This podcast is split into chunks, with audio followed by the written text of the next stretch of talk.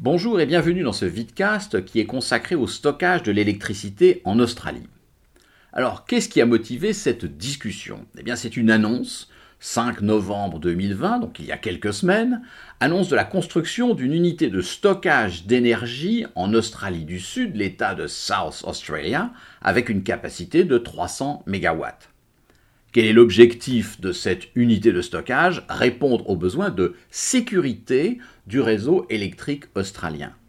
Il y a deux partenaires, Tesla qui va fournir les batteries et qui va fournir aussi leur pilotage opérationnel avec notamment un modèle de prévision de consommation et de prix et puis un modèle de placement de l'électricité, on va y revenir un petit peu plus tard. Neoen, le deuxième partenaire, porte l'investissement et la structuration du financement. Ça s'appelle Hornsdale Acte 2, parce que vous allez voir un petit peu plus tard, il y a eu un acte 1. Je vous propose l'agenda suivant. D'abord, je vais vous décrire la relation à l'énergie de l'ensemble des deux partenaires, Tesla d'une part, Neoen d'autre part. Et puis il y a eu Hornsdale Acte 1 en 2017, et il est tout à fait intéressant d'aller analyser l'investissement en termes économiques et en termes financiers. Comme on va parler d'incertitude, de volatilité, de valeur, ça va me permettre de faire un petit retour en arrière sur Enron il y a à peu près 20 ans dans Business Week, vous verrez plus tard. Et puis il s'est passé quelque chose en janvier 2020 qui est tout à fait intéressant parce que ça va nous amener à réfléchir au concept d'exceptionnel. Enfin, je vous proposerai un certain nombre de commentaires sur la combinaison d'ingrédients tout à fait intéressants à combiner ensemble qui s'appellent les mathématiques, la technologie, l'économie et la finance. Et quand vous combinez ces ingrédients de manière tout à fait subtile, vous avez une création de valeur. Commençons par Tesla et l'énergie. À l'évidence, l'énergie électrique est au cœur de la stratégie de Tesla. On imagine assez mal Tesla faire des moteurs thermiques.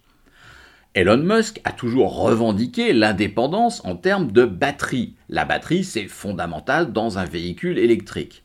Mais une fois que vous avez la maîtrise des batteries, vous pouvez créer un petit business complémentaire, dont vous utilisez vos batteries pour l'automobile, mais aussi en support et en complément au réseau électrique.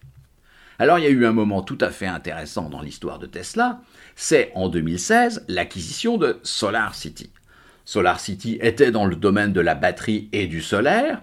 Le chiffre d'affaires, les revenus dégagés par Solar City étaient de l'ordre de 4 milliards en 2015 et 2016 montrait une augmentation d'environ 30%.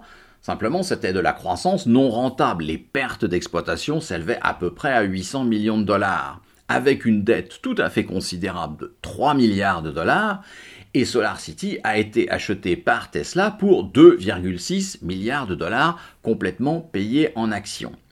À l'époque, la capitalisation boursière de Tesla ne représentait que 35 milliards de dollars, c'est pratiquement 600 milliards de dollars aujourd'hui. Donc les actionnaires de SolarCity qui ont conservé leurs actions Tesla doivent être particulièrement ravis aujourd'hui. Alors évidemment, ça posait un certain nombre de questionnements parce qu'Elon Musk était à la fois dans Solar City et dans Tesla, et Solar City était dirigé par deux cousins d'Elon Musk. Je vais passer sur l'ensemble des questionnements. En regardant sur le graphe l'évolution du chiffre d'affaires des revenus de Tesla dans le nouveau segment Energy Generation and Storage, vous voyez que c'était complètement marginal en 2014 et 2015, un petit peu en 2016, et vous avez en 2017 l'arrivée de Solar City dans les comptes consolidés de la maison. Mais pas à hauteur de 4 milliards, plutôt à hauteur d'un milliard ou un milliard et demi, parce qu'un certain nombre d'activités de Solar City, génératrices de pertes, vont être immédiatement revendues. À gauche du graphe, vous voyez les 9 premiers mois de 2020 avec à peu près 1,2 milliard de dollars de chiffre d'affaires. Donc on peut penser que 2020, ça va être aussi aux alentours d'un milliard 5, un milliard 6, une certaine stabilité et bien évidemment, Hansdale a joué un rôle assez significatif. Venons-en maintenant au deuxième partenaire, Neoen. C'est une société française qui a été créée en 2008 L'actionnaire créateur, fondateur et aujourd'hui encore majoritaire, c'est un homme d'affaires bien connu qui s'appelle Jacques Vera et qui a investi au travers de sa holding personnelle Impala. Neoen est un opérateur de fermes solaires et de fermes éoliennes qui développe aussi des solutions de stockage d'énergie. Alors le chiffre d'affaires de Neoen, c'est un petit peu moins que Tesla, mais ça représente quand même 250 millions d'euros en 2019 en montrant une augmentation de 22%, l'EBITDA est égal à 216 millions d'euros. L'EBITDA, lui aussi, est en augmentation significative, c'est une caractéristique intéressante, mais encore plus intéressant, l'EBITDA représente 86% des revenus. Donc en fait, dans ce métier-là, ce qui est important, c'est d'investir, de construire. L'exploitation coûte beaucoup moins cher que l'investissement lui-même. D'ailleurs, les investissements industriels de 2019 représentaient 764 millions d'euros, et donc vous voyez que les BIDA ne payent même pas un tiers des investissements industriels. Les investissements accumulés, les immobilisations corporelles nettes, c'est pratiquement 2,4 milliards d'euros, et c'est financé par de la dette. 1,8 milliard d'euros de dette consolidée, ce qui représente 8,4 fois l'EBITDA fin 2019 et un peu moins aujourd'hui.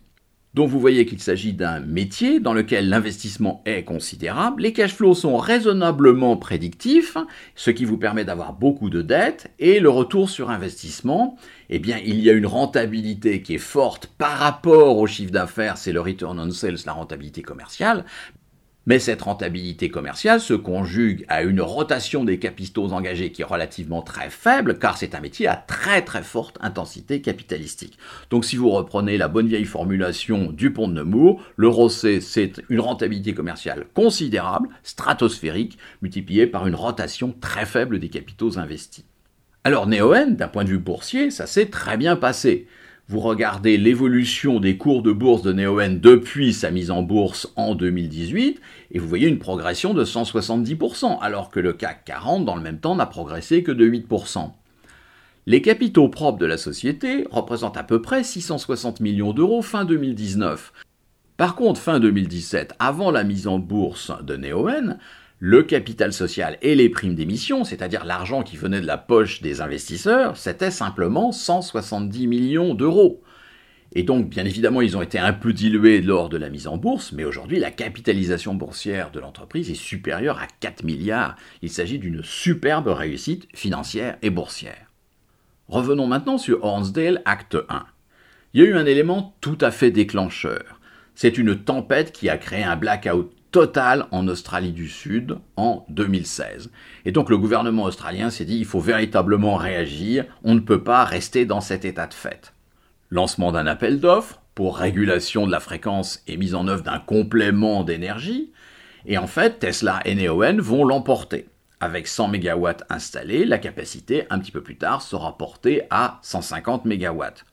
Coût total approximatif 150 millions de dollars australiens, ce qui représente à peu près 120 millions de dollars US et à peu près 100 millions d'euros. Fondamentalement, Hornsdale a deux missions. D'abord, apporter un complément d'énergie au réseau général, mais surtout assurer la stabilité des fréquences.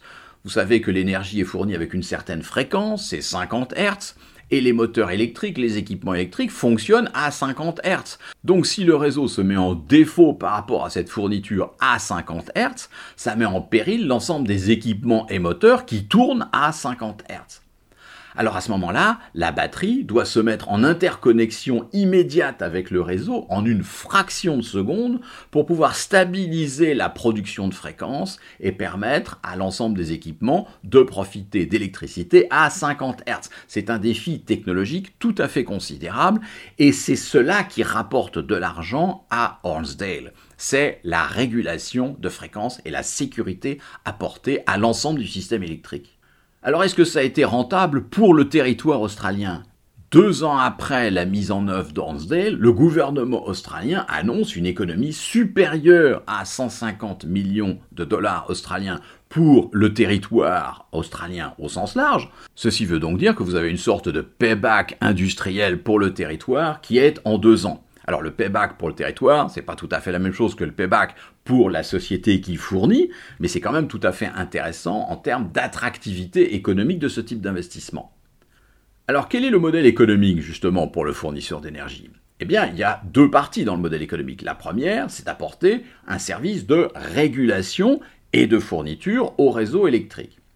Et puis il y a aussi la possibilité d'utiliser la capacité de stockage pour acheter l'électricité lorsque le coût est bas et revendre lorsque le prix est élevé. Buy low, sell high. Ça, c'est un concept qui est facile à comprendre. Si vous achetez quand c'est pas cher et que vous revendez quand c'est cher, vous allez faire des profits. La difficulté, c'est la mise en œuvre. Parce qu'en fait, il faut être capable d'optimiser les moments auxquels vous allez acheter et les moments auxquels vous allez vendre Et surtout, il faut confronter cette optimisation à une autre optimisation qui est l'optimisation des cycles de chargement et de déchargement de la batterie. Et vous savez que c'est fondamental pour la longévité de la batterie. Donc vous avez un arbitrage à réaliser qui est tout à fait sophistiqué. La gestion technique et opérationnelle du système est très sophistiquée. Alors de manière intéressante, tout ceci peut nous ramener à un article publié par Business Week en juin 1999 le titre de l'article c'était Exploiting Uncertainty et le sujet de l'article c'était Enron. L'exemple qui était cité de manière tout à fait géographique, c'est une société formidable, c'est Enron. Pourquoi? De manière assez paradoxale, le modèle d'Enron consistait à disposer d'un portefeuille de centrales électriques qui n'était absolument pas compétitive. Le coût de revient était supérieur de 50 à 70% au coût de revient normal de production d'électricité. Lorsqu'il y a déséquilibre entre l'offre et la demande, à ce moment-là, les prix de l'énergie peuvent monter à des niveaux tout à fait incroyables. Et l'article citait le cas d'un mégawatt-heure dans le Midwest qui était passé de 40 dollars à 7000 dollars. Donc vous voyez que si vos coûts de revient sont 70% plus chers que la moyenne, le jour où le prix de vente est multiplié par quasiment 200, eh bien vous allez quand même gagner de l'argent. Donc le modèle financier d'Enron, c'était l'ouverture temporaire de centrales électriques non compétitives et vous voyez que vous prenez votre décision en tant qu'opérateur lorsque vous allez produire avec un prix de vente supérieur à votre coût de revient, dont vous décidez quand vous ouvrez la boutique et quand vous la fermez, et l'outil financier qui décrit cette décision, ça s'appelle une option. L'option, c'est le droit de prendre une décision, mais ce n'est pas l'obligation de prendre cette décision. Alors en finance, on dit qu'on exerce le droit lorsque l'option est dans la monnaie, c'est-à-dire lorsque on fait un profit immédiat à l'exercice de l'option, à la prise de décision. En finance, on fait aussi la distinction entre l'option financière, c'est-à-dire une option sur action, sur swap, sur indice, etc., et l'option réelle. Et l'option réelle, c'est une option sur une activité opérationnelle non financière. Vous voyez qu'Enron, c'était exploiting uncertainty. Mais dans la diapositive, j'ai mis un point d'interrogation, parce que c'est plutôt exploiting volatility. L'incertitude, c'est quand il va se passer quelque chose que vous ne savez pas ce qu'il va se passer, quand ça va se passer, où ça va se passer, et avec quelle magnitude.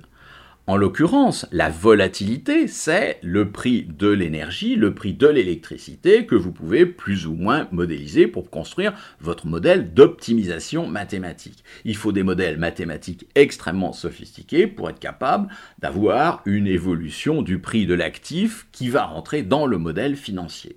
Alors le modèle d'Ornsdale n'est pas le modèle d'Enron, mais il y a quand même un certain nombre de similitudes intellectuelles.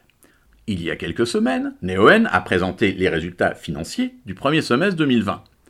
Pour constater qu'en janvier 2020, il y a une coupure de l'interconnexion entre les États de Victoria, c'est-à-dire l'extrême sud-est de l'Australie, et South Australia.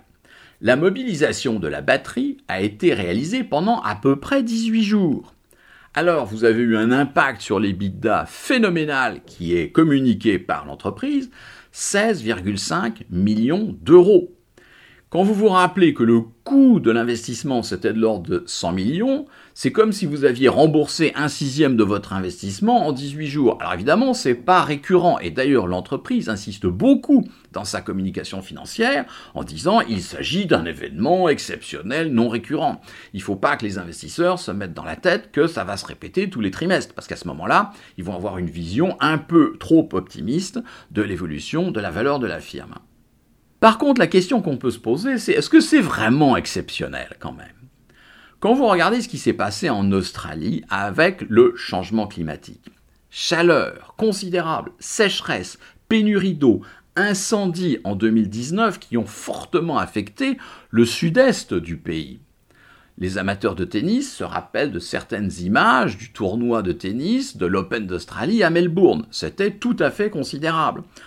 Ensuite, le changement climatique crée des ouragans, c'est-à-dire des phénomènes météorologiques extrêmes éventuellement en croissance dans un certain nombre de localisations. Vous combinez à ça un réseau électrique vétuste, et un réseau électrique vétuste, c'est pas très difficile, il suffit de faire des économies sur les coûts de maintenance et d'arrêter d'investir.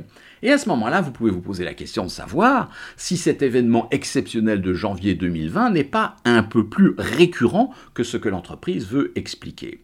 D'ailleurs, en novembre, l'entreprise annonce avec Tesla Hornsdale 2.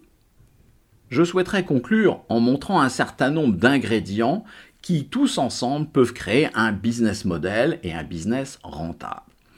Alors il faut être bon en mathématiques c'est-à-dire en modélisation, surtout en modélisation des risques extrêmes, ce qui est un tout petit peu différent de la bonne courbe de Gauss avec la distribution normale ou la distribution log normale. Ceci est un clin d'œil au financier.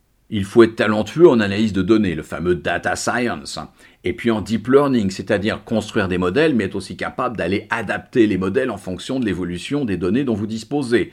Algorithmes, notamment pour les cycles d'exploitation, de chargement et déchargement de vos batteries, etc. Il faut être particulièrement pointu en technologie, à la fois la construction de la batterie et l'interconnexion, l'interface entre la batterie et le réseau pour assurer la régulation des fréquences. Il faut être aussi très bon en économie, parce qu'il faut construire un modèle de création de valeur partagée entre les différents acteurs, et une bonne compréhension de la valeur que vous créez, ça va vous permettre de déterminer un prix de vente lui-même optimisé. Enfin, il faut disposer d'une compétence pointue en finance, notamment structuration du financement, pour que l'agencement du financement du projet permette au projet d'assurer sa durabilité et la création de valeur pour l'ensemble des parties prenantes et des actionnaires. Et si vous combinez ces quatre compétences tout à fait pointues, à ce moment-là, vous constatez que le risque extrême peut être une opportunité de business parfaitement rentable. Je vous remercie.